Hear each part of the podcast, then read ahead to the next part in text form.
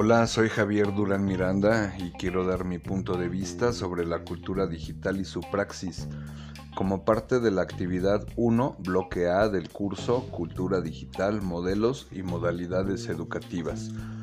Bien, como sabemos, anteriormente no existía el acceso a la información tan rápido como ahora, ocasionándonos una demora para enterarnos de los temas de nuestro interés, por lo que había cierto grado de desinformación. Ahora que existe una gran cantidad de esta, a la cual accedemos desde cualquier navegador, creo que podría producirnos el efecto contrario de desinformarnos al no saber cómo buscar o procesar la información por la web. En el ámbito de la web 2.0, la cual nos proporciona la facilidad de crear contenidos casi instantáneos que podemos compartir con cualquier persona de cualquier lugar en cuestión de minutos. Tal parece que hay ocasiones que se muestra una faceta del ideal de vida que quisiéramos tener para mostrar a los demás y que muchas veces dista de la verdadera realidad de nuestras existencias, porque puedo estar compartiendo en la web un momento de mi vida que quisiera que los demás vieran, sin embargo, no hay que olvidar que el día tiene 24 horas, en las cuales existen otros muchos momentos que llegan a ser duros de afrontar o lidiar y más de compartir. Sin embargo, pude haber mostrado otra realidad en mi red social momentos anteriores, con lo cual pudiera estarme engañando entre lo real y lo virtual. Es complicado de suponer, espinoso de asimilar y complejo de superar. Lo he visto en mi familia, cuando veo la foto de mi cuñada que proyecta la familia feliz en la playa, sin que otros sepan que antes y después de ese momento único hubo regaños y hasta jalones a mis, a mis sobrinos. En lo personal me ha sucedido. Me he visto enredado en discusiones por el chat de mensajería instantánea con personas que no conozco y otras a las que sí, en las cuales no llegan a ningún lado, por el contrario, me he quedado con emociones malsanas contenidas por la impotencia de no expresar las cosas face to face, esto es, cara a cara.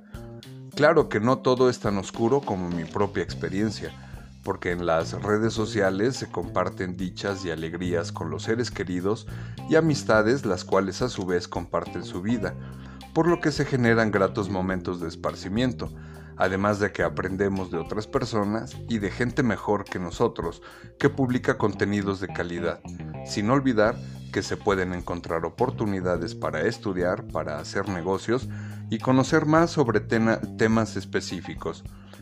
Y me pregunto, ¿cómo está permeando la cultura digital en nuestras nuevas generaciones, en los adultos mayores, las personas que trabajan y la bendita infancia? creo que tendremos que confiar en que el cambio será favorable. ¿Cómo nos hemos acoplado a trabajar a distancia y a estudiar en línea? En la cuestión del trabajo, yo lo relaciono como la caricatura de los supersónicos. En ese tiempo en que la veía, nunca imaginé que se haría realidad. Por otra parte, en materia de educación, vemos a plataformas como Edmodo, Cursites, RCampus, Moodle, Mahara o Classroom, entre otras, que tienen mayor uso debido a la gran cantidad de, alumnos, estudiantes y académicos que están inscritos y van formando nuevas generaciones de profesionistas que llegan a ser profesionales en su campo de estudio. Si existiera una mayor cantidad de plataformas o sistemas gestores de contenidos enfocados en la educación, ¿podríamos estar aportando a reducir la brecha educacional? ¿O deberíamos comenzar a continuar o continuar con el uso y promoción de los sitios actuales y de las utilidades con las que cuentan? Sin duda, la respuesta puede estar por demás, porque en la medida en que existen plataformas educativas de calidad, cada institución u organización se encarga de la difusión de sus servicios. Sin embargo, un reto es que las plataformas sean gratuitas y de calidad. Nosotros, que somos afortunados de poder tener acceso a la educación en línea, creo que debemos ayudar a que en las zonas rurales o descentralizadas, en donde se necesita la educación, podamos participar en aportar información de calidad que sirva para la construcción de conocimiento. Y si esta intervención está en forma de educación, entonces las plataformas educativas son un medio altamente necesario en la preparación de la sociedad de frente al siglo XXI. Por supuesto que sin denostar a los pilares del conocimiento, como son las bibliotecas, universidades, institutos, los recursos informáticos, tales como las bases de datos en educación y repositorios digitales. Creo que si el tiempo al que le dedicamos a navegar por Internet fuera utilizado para la autoeducación o capacitación, estaríamos progresando de una manera más igualitaria, al adquirir una nueva forma de ver y enfrentar la vida, porque la educación transforma mentes y abre corazones.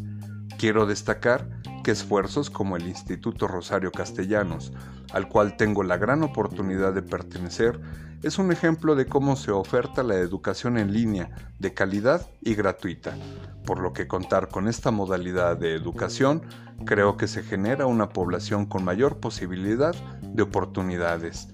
Para terminar, creo que otro de los retos en la cultura digital está centrado en la importancia de acompañar a nuestros hijos para brindarles herramientas útiles para encarar esta modalidad de aprendizaje y que puedan llevar una vida equilibrada entre lo virtual, lo real, los riesgos existentes y la responsabilidad que cada uno debemos tener.